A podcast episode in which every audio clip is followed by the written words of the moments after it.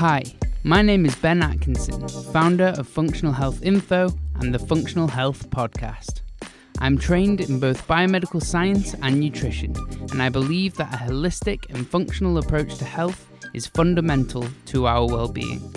I've set out to find some of the leading voices in nutrition and lifestyle medicine, from practitioners to professors and everyone in between. With this podcast, I will share with you their stories, their expertise, and their advice, shedding light on the industry from each of their perspectives and providing you with simple tips and tricks to help improve your health from today. This week, I'm delighted to be talking to Angelique Panagos. Angelique is a nutritional therapist, author, and a specialist in the field of women's hormonal health. Using her six pillars of health and with eight years of clinical experience, she aids her patients in restoring natural hormonal balance and achieving optimal vitality and well being.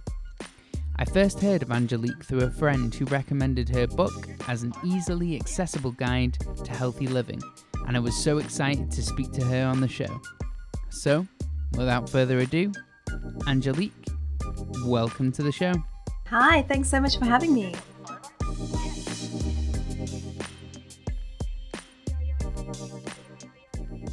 So, you've described your background beautifully in your book and also in other podcasts how you've come through and progressed through difficulties with your mental and physical health. Mm-hmm.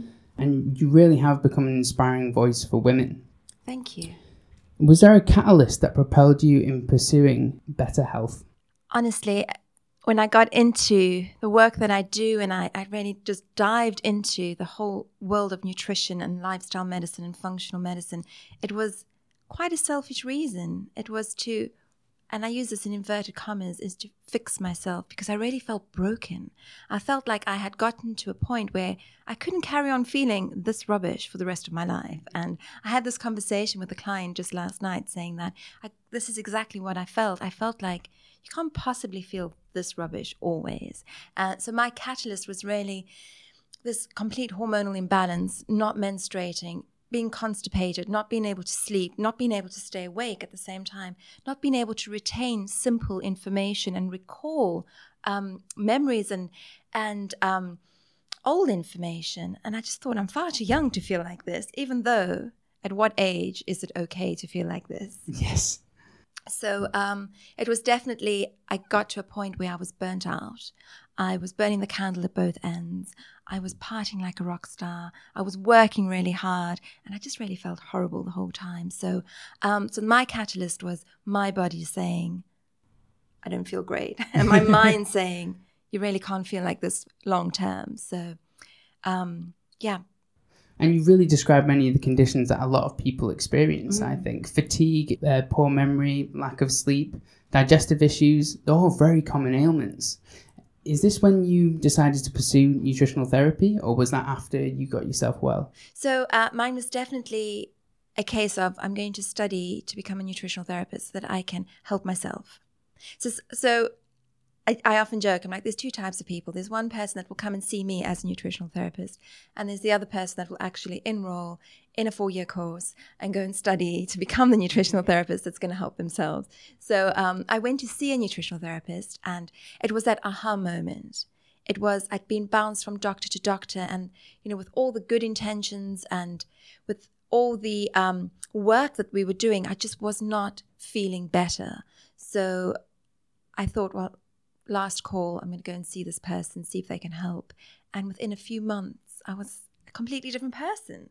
So that's what made me decide that. I mean, three months after the first appointment, I was enrolled to study my nutritional therapy course, and um, I haven't looked back. Um, so I'm I'm thrilled that people often think, "Wow, this is so so hippie or tree huggy," but you know, I'm really grateful that my body took me on that journey mm-hmm. because it it helped me to to get better, to feel better. And now I'm in the position where I'm able to help others. And for me, I find that a massive privilege. It seems like many people in this industry have a similar story, whether it's themselves or a friend have gone through some health difficulties.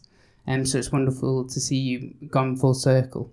And I feel that we we don't talk about it enough, and and that's what I'm loving about the health industry at the moment. It's booming. People are talking. We're finding our voice, and I feel that if we talking from a personal experience, people can relate to that. Absolutely. Um, I'm not sitting in an ivory tower saying thou shalt not do X, Y, and Z. I've been, I've been through it. You know, I've been through disordered eating, eating disorders, hormonal imbalance, miscarriages, fertility issues. You know, I've been there. I understand it, and I am an absolute advocate of a healthy, balanced lifestyle um, an 80 20 way of approaching a lifestyle so that you're not depriving yourself, you're not becoming um, a perfectionist around food, and that you're actually enjoying life because all these ailments, these niggly little symptoms that we're not listening to, they can start screaming at us. And when they start screaming at us, this is where the body comes to a halt. This is where you are like stopped in your tracks. And this is where it starts affecting everything home life, work life, social life, um, and you as a person. In your books, because you specialize in hormones, you mm. talk about how these hormones can become out of balance. Mm. Can you explain why these hormones become dysregulated and also what are the telltale signs for people out there that their hormones are becoming dysregulated? So, I think, first of all, modern life it's having a massive effect on our hormones. So I like to think of it when hormones are imbalanced, and this is for men and women. Um, we have this amazing endocrine system. It's like the symphonic endocrine system comprised of all these different glands and organs, and they're all talking to each other, even though they seem disconnected. It's just like instruments comprise an orchestra. They're all connected and they work together. And when when they are balanced, it's like a Viennese waltz. It's gorgeous. It's beautiful. You feel great. You're walking on air but let's face it, we're doing the hokey pokey and we're using the wrong feet. And the problem is that modern life is having such a negative impact on, on our hormones um, because of the sheer pace that we're living at, because of the stress that we're under. If anyone is not stressed, they need to get in touch with me because I need to work out how you've done it as well. Um, and not sleeping and then not eating food. And I say that because there's so many food like products on the market yes. that we feel like we're eating. It tastes like food, it feels like food, it makes us full like food, but it's void of nutrients. And everything together, so it's the lack of sleep, it's the lack of movement, it's the lack of nutrients, it's the stress is having this. Oh, I call it the perfect hormonal storm that's happening within the body. So, what we're getting now is symptoms of so, fatigue, it could be pimples, it could be headaches, it could be um, irregular periods, heavy periods, infertility, subfertility, miscarriage, terrible perimenopausal and menopausal symptoms, um, thinning hair, cold hands and feet, belly fat. There's just so many things that actually, those are those niggly little symptoms that I mentioned earlier. And those are the things that can start screaming at us. Yes. So it's good to really catch these before it's too late, mm. for example. To acknowledge it, to to actually listen to our bodies. It used to be really cool to be busy. I think it was like, was it the 80s or the 90s? It used to be, or the 70s. I can't remember exactly when, but there was a stage where if you were busy, that equaled being cool. And I still hope it's cool to say cool, but and but in today's age, this busy is having such a negative effect on our health. And what we're not doing is we're not allowing ourselves that downtime to actually even listen to what our body is saying. And I see this time and time again in clinic where I'm sitting in front of a lady who doesn't remember when last she passed stool. I'm just going to put it out there. Poop is extremely important. Like we need to be going daily. Or or people saying to me, "Oh, but I'm I'm getting older now, so you go to the toilet less." No. no, you don't. So we're not actually listening to these signals and we're not we're not taking note of them because life is busy and we're just getting on with things.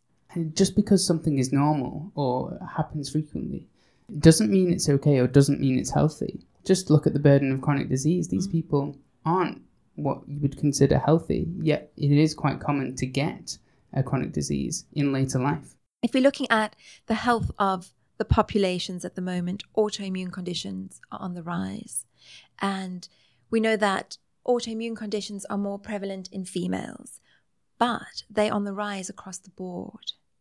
And we need to really stop and look at what is going on in the body. So, with an autoimmune condition, the body is attacking its own cells, the body is identifying itself as the enemy. So, what's going wrong? There's an imbalance in the body, there's an imbalance in our lifestyle And from my understanding of what's going on and from my research is that it's imbalance in lifestyle that's causing such a rise in these conditions.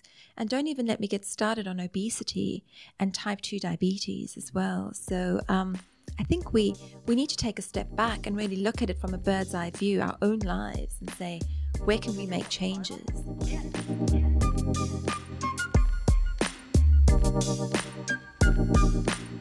I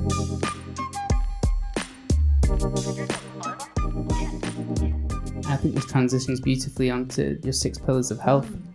So it's nourish, balance, nurture, cleanse, move, and restore. Mm. And they seem to really help women to almost push the reset button on their current state of health so they can help rebuild themselves. Is this the model that you used when you were going through your own health issues? It's absolutely something that I used myself. And it was from the research that I was doing where I tried it all. So I tried exercising excessively at one stage. It didn't work. I tried being extremely strict on my eating, you know, to the point where unfortunately it led to anorexia. You know, that didn't work. Um, and then I, you know, I tried it all. I tried these crazy detoxes. You know, it's almost like a four letter word now to even say the word detox. Um, that didn't work. So from my own experience and from my research, because I had I dived into it and I was saying, but all these books, and I now know the ones that I was reading with fad diets and things like that, they're all telling me I should be doing X, Y, and Z, and it's not working. So I need to dive into it deeper, and that's where my absolute passion for studying and looking into the, the, the literature came from. It was understanding what we need to do or what I needed to do. And that's where this biochemical individuality comes in as well. Because yes. there's not a one size fits all approach. And that's what these six pillars are about. They're about having a look at all six pillars, seeing what you can change within each pillar to start bringing them in on a consistent basis. So, not being a perfectionist about it, but what you can bring in on a daily basis, what you can start adding into your life from these six pillars that are going to help you with your balance. So you take a little aspect from each different pillar and just add them into your daily life. So it needs to it doesn't have to be overnight, does exactly. it? Exactly. Yeah. So for example, a client with me yesterday in clinic, we were discussing what we were discussing sleep and she was like, "Okay, that's enough. I'm going to, I'm just going to concentrate on my sleep." And that's that's perfect where another person may be able to do a lot more within a day. So it's again, it's working with what works for your lifestyle because what we don't want is for you to become obsessive about it and then saying, oh, I need to be doing X, Y, and Z because I've been on that side. Mm-hmm. And then that's adding more stress. So if we're looking at the pillars, it's about de stressing, nurture, restore. They're all about um, looking after the adrenal glands. Without de stressing, are we digesting our food properly? Are we absorbing our food properly? So, coming to the first pillar, nourish, we know that food is an essential part of health. We know that it sustains us and it's life giving, but not everyone eats well. Yeah. How important is food to our hormonal balance and hormonal health? Our need for food is absolutely primal. No matter what age we're in, technology age, yeah, you still need to be eating your food. And, um, but it's almost like we've just taken cooking as a hobby, you know, and the convenience around food. You can get a chocolate for your your sins for standing in the post office queue. You know, there's just like convenience food everywhere. But our bodies are hardwired and we need foods. We need a steady stream of nutrients from the food that we eat for our hormones to function. Our hormones are made up of some are made up of fats, some are made up of proteins, but in order for those hormones to be metabolized and synthesized, they need cofactors. And so, therefore, we need to be getting nutrients from the food that we eat.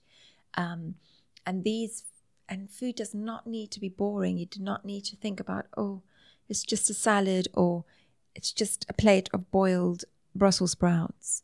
Um, you know, gone are those days where we thought that was healthy. I'm so glad because that's just like a stinky plate. so what I feel is that we've reignited that passion around food if we look at the recipe books that are out there today. And food is celebrated again for a lot of people, but for some it's not. And I feel like those are the people that we need to to show how delicious food can be. And with the wealth of information out there, it's not necessary to not enjoy every single forkful that comes Yeah. into your mouth. Yeah. And cooking. Mm. I know you advocate cooking, and uh, Dr. Rupy at the Doctor's Kitchen Yeah. does this beautifully. Um, and he advocates cooking for his patients, for, for medical He's doctors great. as well. Yep, he's great. And it really is the forgotten tool of health Mm. because if you don't know how to prepare and cook foods, how are you meant to know how to eat healthy foods? Totally agree with that. And I've enjoyed actually some of your recipes in Oh, your book, which are wonderful, by the way. Um, and I, I was wondering, have you always had a passion for cooking? So I'm Greek Italian, Yes. born and bred in sunny South Africa, Right. hence the accent. But what that actually meant was everything centered around food.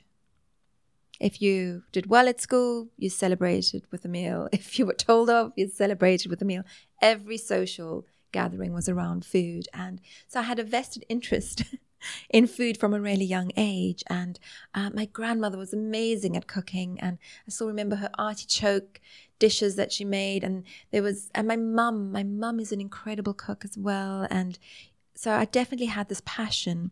But in my 20s or early, late teens, early 20s, I lost my way and I partied like a rock star and I lived on ready meals and it's like I'd forgotten everything from growing up. So um, it was only when I started back on my course, now I'm talking like about 25, 26, 27, where I learned to enjoy food again because of the eating disorders as well. You know, that just takes out the joy out of food. And um, I'm so pleased I got back to that because I'm a total foodie. And if I don't have enough space in the kitchen, I feel like my energy is stifled. I need to like be able to create and, and cook. And I find it very therapeutic. So um, I 100% agree that cooking is that lost tool and food is medicine. Hippocrates said that some 2,500 years ago. Yes. You know, that was, I remember my first website, that was a massive quote on my website. I just thought, like, yes, let food be thy medicine and medicine be thy food. And um, I remember sitting on the tube and I was quite shocked when people were eating a piece of fruit because it was like real food because all you see is like these packaged meals and these packaged food. So um, I'm going, I'm giving you the long version here, Yes. but for me, food is really important, and cooking food can be really therapeutic. And what I'm hoping to achieve with my recipes and with my tips and on social media and on my website is to give the tools to people that aren't necessarily comfortable in the kitchen so that they can put together really nutritious, delicious food. Um, and that can be part of the healthy lifestyle. And I think it's so essential for people that say they don't have time to cook and those things, just to have a recipe together that they know they, they can go to and rustle up, whether it be five, ten minutes. I know it's a healthy meal. Essentially, the same amount of time it would take to put a ready meal in the in the microwave. And that just comes to I call it the five P's, and I get I got that from my husband. It's the uh, prior planning prevents poor performance. I was amazed at how organized this man was when I met him, and I'm like, "How do you do it?" It's like it's the five P's. So I put that in the book, and it's about planning ahead. So exactly what you said there. A, a meal you could rustle up a meal in the same time it takes to punch the holes and stick that ready meal in the oven. However, if you don't have the ingredients, you can't rustle up that meal. So this is where planning ahead is so essential, and it's not all about um, crazy food prep. You know, you see it's like some Instagram accounts; they are food pressing like a boss. It's like incredible, but you don't have to go down that route. It's about having the right ingredients in and um, doing it at your pace. But if you can batch cook, if you can get that right, you can still be sticking something in the oven to heat up. But it's something that you've prepared earlier, a few days ago, a couple of weeks ago. That's uh, nutritious. Um, and on to the second pillar, which is balance. And this is a pillar which really resonated with me because I think it's forgotten in conventional healthcare about blood sugar balance and really our digestion. I'm not- talking about chronic con- health conditions here, but just everyday digestion and blood sugar balance. I know um, a psychiatrist, Dr. Kelly Brogan, who practices out of Manhattan. She's um, amazing. she is fantastic, but she talks about this all the time and how dysregulated blood sugar through eating refined sugars and refined flours and processed foods can cause mood dysregulation and depressive states. hmm Um, is this a pillar which you find needs to be addressed consistently in your practice? Absolutely. And um, I feel that this word gets bounced around a lot blood sugar balance or this term blood sugar balance keep your blood sugar balance regulated and when i was studying it, there was a big focus on it and we've, we've actually and it just shows how science moves and how we're still learning and that's what's the brilliant thing about science and health is that in those days in the beginning when we were studying that it was eat every two to three hours to balance your blood sugar levels where we're actually moving away from that model now into giving bigger gaps between meals. But that i'd like to come back to that in a moment but this whole blood sugar balance when we're not when we eat in these high refined foods and these high sugary foods, what that's doing is it's increasing our blood sugar, which in turn stimulates insulin from the pancreas, which it should do. Absolutely. This is a vital part because it's insulin's job is actually and not to sound dramatic, but it's to keep you alive because high blood sugar can be fatal. And we talk we're talking about prolonged times of this high blood sugar and this high insulin surges then referred to as hyperinsulinemia, so this elevated peaks of insulin. What this is doing, it can actually cause our cells to become desensitized to insulin, so to become insulin resistant. Um, but also, what this elevated insulin does is it stimulates the ovaries to produce more testosterone. And what it also does is it stimulates more testosterone through an enzyme called aromatase to be converted into estrogen. But what it also does is it reduces what I call my sheepdogs. It's sex hormone binding globulin.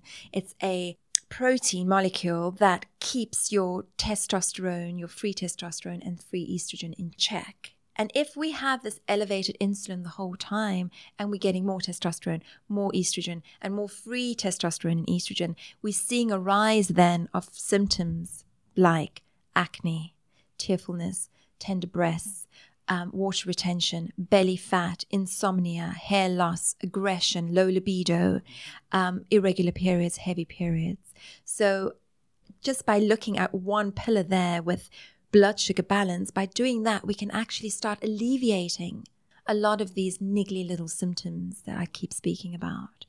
And I put our gut balance in the same pillar because we need to really be looking after our digestion. So, going back to old Hippocrates, he said that all disease begins in the gut. And if that's where disease begins, that's where health begins as well. And we need our good gut flora, the microbiome. I call them my eco warriors. Mm-hmm. These are the guys that are important for absorption of nutrients. So those cofactors that help hormones synthesize that we were speaking about, um, they help fluff out the stool. They help with uh, passing stool. So therefore, getting rid of toxins, waste, and spent hormones from the body. So really essential to health and our hormones. So looking after, so balancing both blood sugar and our gut is really important. Yes, the, microbiome has been linked to also your, your mood, yeah. how you feel. The science is just emerging, and it's really amazing where it's going now. Yeah, and it's it's something that was a, a, massive focus when we were studying. Um, so I loved the lectures. I used to just sit there and just think, I'm I found my tribe. You know, this is what I need to be hearing. This all resonates, and this all makes sense. And what we're seeing now is that you know IBS, for example, is is an umbrella term. And I feel like it's any symptom from your mouth to your bum. And then we're going to call it IBS if we're not finding out what it is. But there are triggers with IBS, and it's a condition that makes you feel horrible. And, you know, a lot of my IBS clients, they know where every single bathroom is in the whole of London because of the urgency to go. Uh, or it's swinging the other way where they're completely constipated. And I just feel that if we start looking after that microbiome, if we start really paying attention to what looking after the digestion actually means, then these symptoms are going to start alleviating. Yes. And I think you've seen this firsthand yourself. Moving on to your third pillar, mm-hmm. there's a growing scientific evidence around breath work and meditation and how it can reduce the stress hormone cortisol. Mm-hmm. And it seems that the more that we do things that we enjoy, we have more stress resilience if we allow ourselves to read a book, for example, give time to ourselves. And these are important aspects of your nurture pillar. Yes. What techniques do you find most effective with your clients to help reduce their stress levels? I um I like a technique called four seven breathing. It's really simple. belly breathings, as women especially, I find that we walk around sucking in our bellies all the time. I certainly do. But belly breathing is about letting it all hang loose. You've got to really breathe into the belly. And it's just breathing in for the count of four and out for the count of seven. And at first, you might not get to seven. That's fine. Just breathe in again and breathe out. To start off this breathing, you know, put your hand on your chest and on your belly and see which hand rises and without judgment, just take a note of which hand is rising. And a lot of the time, it's the chest that rises first because that's where stress breathing happens. What we do with this breathing technique is, and what research is showing is that it's, it flips us into parasympathetic nervous system. So that's your calming nervous system. Rest to digest. That's it, exactly. Mm-hmm. So I call it rest, digest, and hormones. This is where you're able to get this balance in for it actually just gives you that moment of clarity, I find, especially that you get out of your own head for a second. You're concentrating on your breath. So I get my clients to do that morning, afternoon, and evening, 10 breaths. If they have insomnia and they wake up in the middle of the night, breathe. Um, if you're stressed at work, breathe. On your commute home, breathe. Do wherever you can. There's another uh, technique that I absolutely love called sophrology. I mention it in the book as well. And uh, my dear friend is actually, she's just brought out a book on sophrology now called The Healing Power of Sophrology. And I, I'd highly recommend that. And it's all about this technique and the breathing techniques. Um, and I, I personally use sophrology. I see her personally for sessions, and it makes the world of difference to get out of our own heads for a minute because Life is busy. I keep banging on about that, but we like heads with legs just whizzing from one thing to the next. And this is having a catastrophic effect. Catastrophic without being over dramatic here on hormones, on digestion, and on health in general. Absolutely. And even, I know you said we're like heads on legs and life is busy, but even silence seems to be busy for some people. Some people find it very difficult just to sit down, mm. sit still, and be um, alone with their own thoughts just because they're thinking about so much all the time. So just having that ability to, to calm the mind and the body yeah. is really powerful. And I, I find that a lot of people also get annoyed with meditation because they can't be silent. I'm a chatter mind. I mean, I'm a chatterbox, as you can hear, but my mind can go off and just do its own thing and keep me up. So I like a guided meditation in that respect. So with the 4 7 breathing, you're counting, so you're concentrating on the count. Um, but if that still doesn't help you quieten the mind, then get a guided meditation. There's so many apps that we can use today. Um, and then also with sophrology as well, just listening to um, listening to your practitioner talk you through the practice can be really helpful. So, if anyone is struggling with meditation and not being able to quiet the mind, then looking into different things like guided meditation, even maybe doing something like a Tai Chi where it's more in movement, um, that can also be really helpful. And just moving on for, to the cleanse session, because mm. I'm just conscious of time. Everyone's gone through, or most people have gone through, a detoxing fad diet. Mm-hmm. Um, what does cleanse mean for you, and how do you define cleanse? So, cleanse for me is bringing in foods on a daily basis that help the body to do its work. So, um, at the moment, like I said earlier, it's like if you say detox, it's like you've said a four letter word at someone. Mm-hmm. And, but the body is amazing. The body can detox. That's what the body does. If it didn't, we wouldn't be here. Um, the liver's amazing. The kidneys are amazing. We've got these incredible detox organs. However, we are not living the life we were genetically programmed to live in the sense of we're not getting the right nutrients in, we're not getting the right foods in, we're highly stressed. So, what my cleanse pillar is, is bringing in the foods on a daily basis that I've identified that will help the body with its process of detoxification. I call them my detox warriors.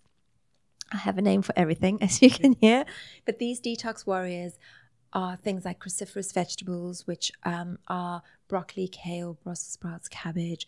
There's um, spinach, peppers, blueberries. They're all the foods that can help with that detoxification process. And as I said, we're so fortunate today that we have recipes that help these foods taste nice and not just like a fart. I don't know if I can say fart, but you know, just like you can on this podcast. It's no problem. to get it to taste really good, so that you're bringing in these foods on a daily basis, but also detoxing your environment. So cleansing your environment, toxins. our thyroid, for example, is extremely sensitive to external toxins.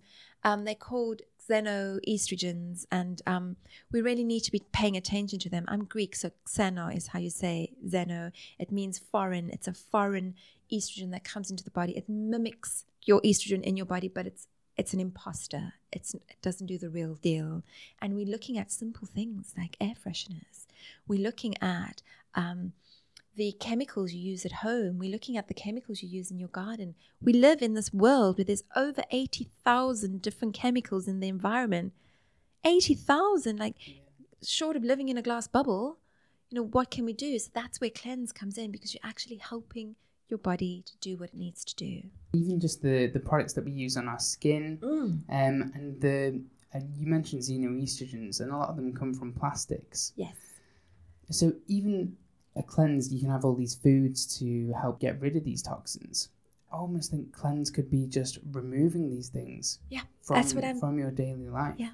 So that's that's so that's part of the pillar is removing those toxic and not being not being taken in by the word natural because the word natural is not regulated. So if a air freshener says natural, what does that mean? Natural fragrance. These natural fragrances, we have no idea what they mean. Or perfumed?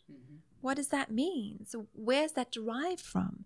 So what we need to do is, unfortunately, we have to become a little bit cynical. Um, we need to really look at what we're doing, look at the labels, and question. We need to question because marketing and adverts are extremely clever, and I feel like they're just getting cleverer and cleverer every year. And like I have a 16 month old daughter, and I'm really scared for the time that she's my age. These adverts are just days, day and age where marketing has gone and adverts have gone. They're extremely clever and they are influential. And we have people, speaking of influence, we have people that are now named influencers that are promoting some products that they may say healthy on the tin or they may say natural.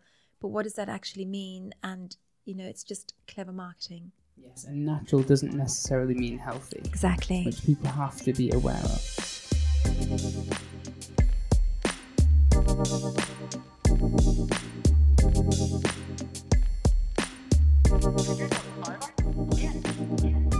Another thing which Rangan uh, speaks about is a digital detox, which is completely getting yourself away from whether it be blue light from your phone, your laptop, anything like that. And also, I suppose it's a quite a controversial topic. You get away from EMFs, and we don't really know what the what, what kind of effect that has Yeah, on our body yet. So I think that's a really important one as well, which people can do. I mean, it's quite difficult to do, but people can do it. It's very difficult, and I think you know all of us are talking about the di- digital detox on social media using a device. Yes. Which, um, in today's day and age, we we are the guinea pigs. We are the guinea pigs for the mobile phone. No one else has used it for as long as what we have. When we in our sixties, seventies, we have gonna have used it for what forty years plus, mm-hmm. and we don't actually know what that's going to do to us. So doing a digital detox is really important. And we're going to bed with our iPads and our laptops instead of our partners. And we're having this blue light coming at us all the time, which is affecting our circadian rhythm, which in turn is affecting cortisol and melatonin, which in turn is affecting our hunger and satiety hormones, ghrelin and leptin.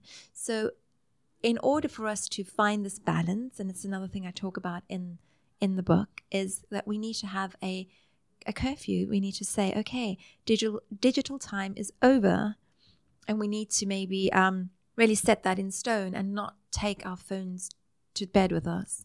I have a rule: no phones in the bedroom. So we need to, unfortunately, because it's so easy to do, we actually need to put these things into place. Yes. Otherwise, they won't happen. yeah, having a break from these electronic devices certainly won't cause harm. When having them around for, for all of your life might. Exactly. That's, that's key.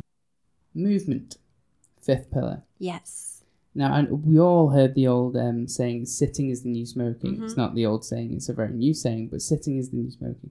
So, what do you have to say for people which can't find the time to move? Movement is so important, and we're becoming more and more sedentary. Life is busy. We're spending more time at work, we're sitting down at our desks, and we're not getting our natural movement in. And for some of us, exercise comes more easily than to others.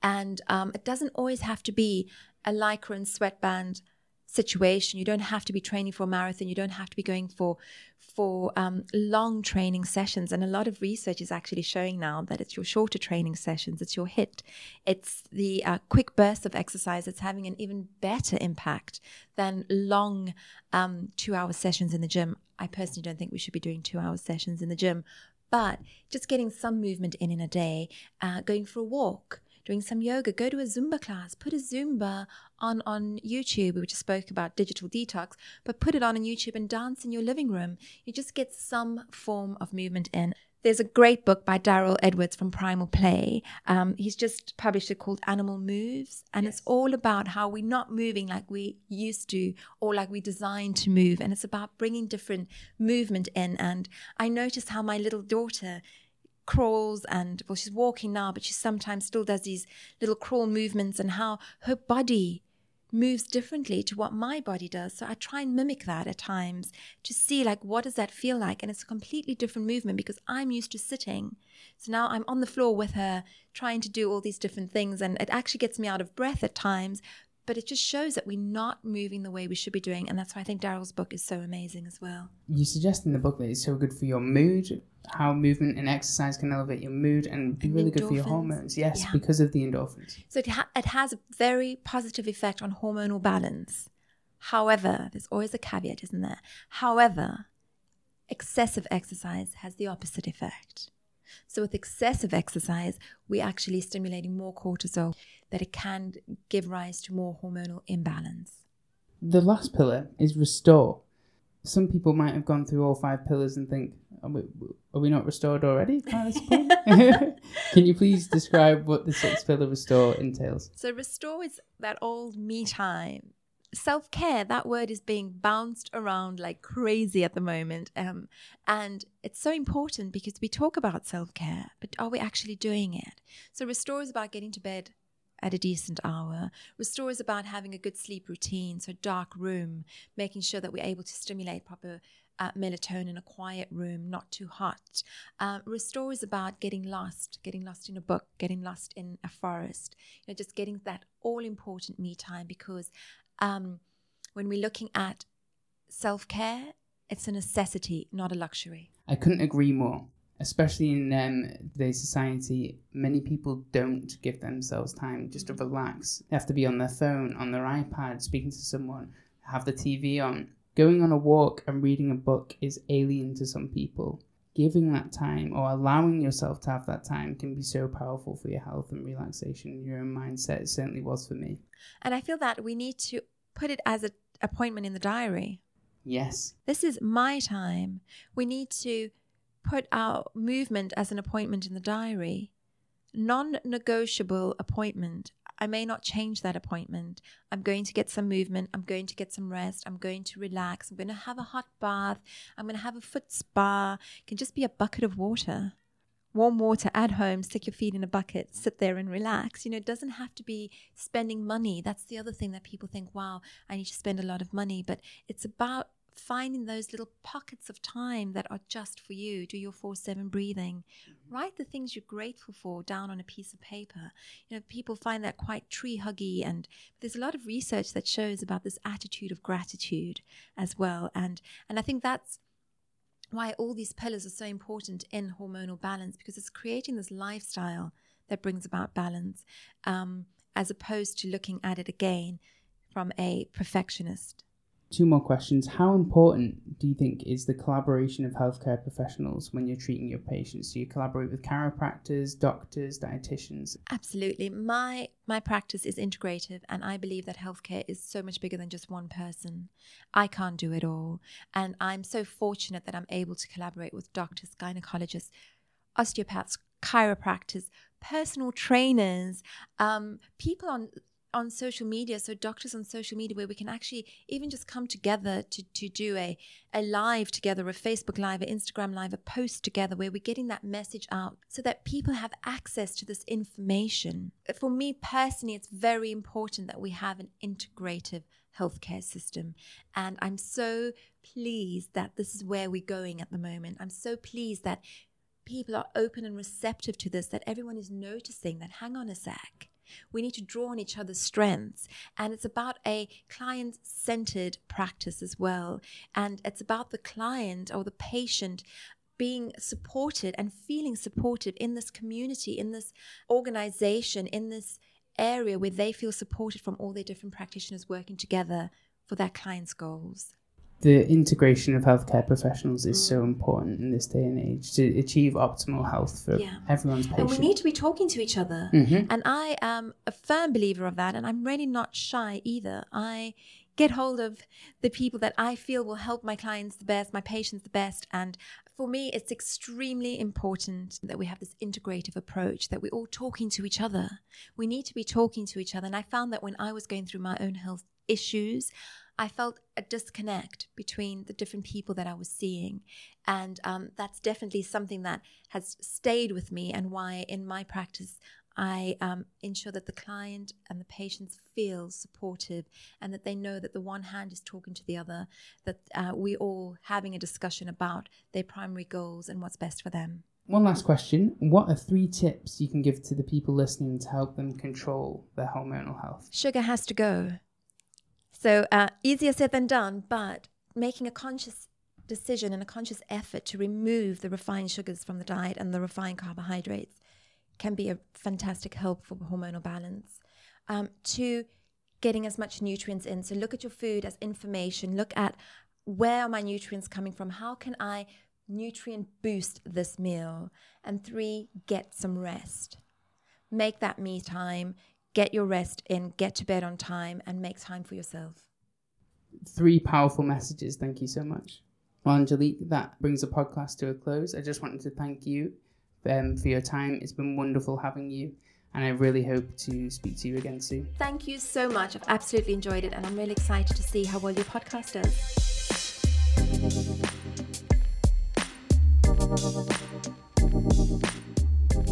Thank you for listening to the Functional Health Podcast. I hope you enjoyed my conversation with Angelique Panagos. You can find links to Angelique's website and the balance plan in the show notes, as well as everything else that we discussed today. If you want to support the podcast, please subscribe and don't forget to check out the other episodes available in the series. I would love it if you got in touch on social media through Instagram and Twitter and let me know what you think. As always, Thanks to Josh Aurelia for the editing and Alan Harper for his support.